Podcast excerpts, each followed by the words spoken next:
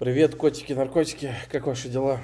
С вами на связи опять Геф, и это мой канал, на котором появится сейчас второй ролик, как неожиданно.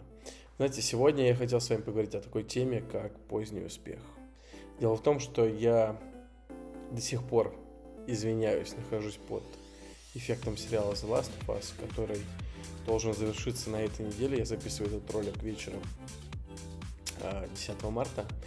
И, знаете, я задумался о карьере Педро Паскаля, потому что человек, безусловно, сейчас уже в массовой культуре занял большое место, важное, потому что он играет и главного героя в сериале «Мандалориан», и а, одного из главных героев в сериале «The Last of Us», и также он а, сыграл в, в «Игре престолов». И у него, на самом деле, много известных ролей, ролей «Наркос», там, и и много эпизодических, так скажем, ролей, и в кино начал сниматься. Ну, то есть у человека явно сейчас уже на пятом десятке, на, я бы сказал, во второй половине вот, пятого десятилетия у него случился расцвет карьеры.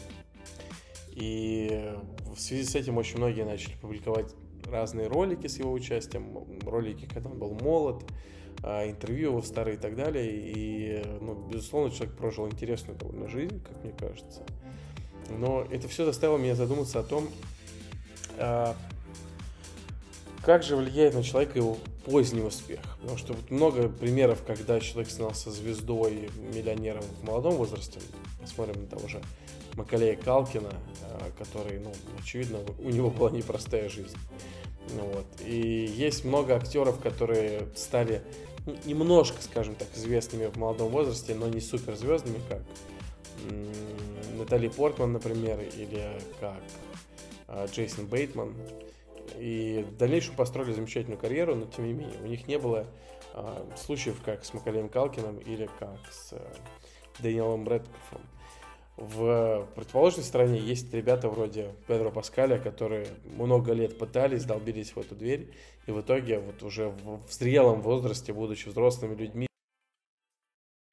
Второй пример, который мне вспоминается, это Кристоф Вальц, который много лет работал актером в Европе и был, понятное дело, никому не известен, может быть, только в локальных театрах, и потом Квентин Тарантино его выбрал в качестве актера, который сыграет в «Бесславных ублюдках», и после этого все, человек стал на весь мир знаменит, стал голливудской звездой, выиграл «Оскары», ну, просто история «Золушки», можно сказать.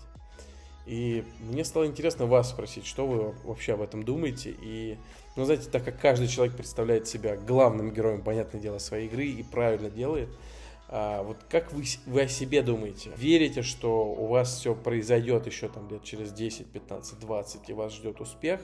Или вы уже смирились с тем, что вас эта история, там какая-то, не знаю, слава, богатство уже никогда не коснется, и вы спокойно живете свою жизнь? И самое главное, как вы думаете, что же все-таки является ключом к такому успеху? Вот тот э, пример того же Педро Паскаля, как мне со стороны, как человек, который, конечно же, свечку не держал, что называется, э, вызывает ощущение, что он э, в какой-то момент смирился с тем, что он не станет большой знаменитостью, просто работал, долбился в разные двери, и в итоге, как видите, вот уже почти в пятьдесят лет он стал э, звездой, э, очень заметной, большой звездой, международной звездой уже. И вот как вы смотрите вообще на свою жизнь? Считаете ли вы, что все впереди, или уже смирились некоторые из вас и просто наблюдайте за тем, что же произойдет в дальнейшем? Пишите в комментариях. Спасибо, Геф.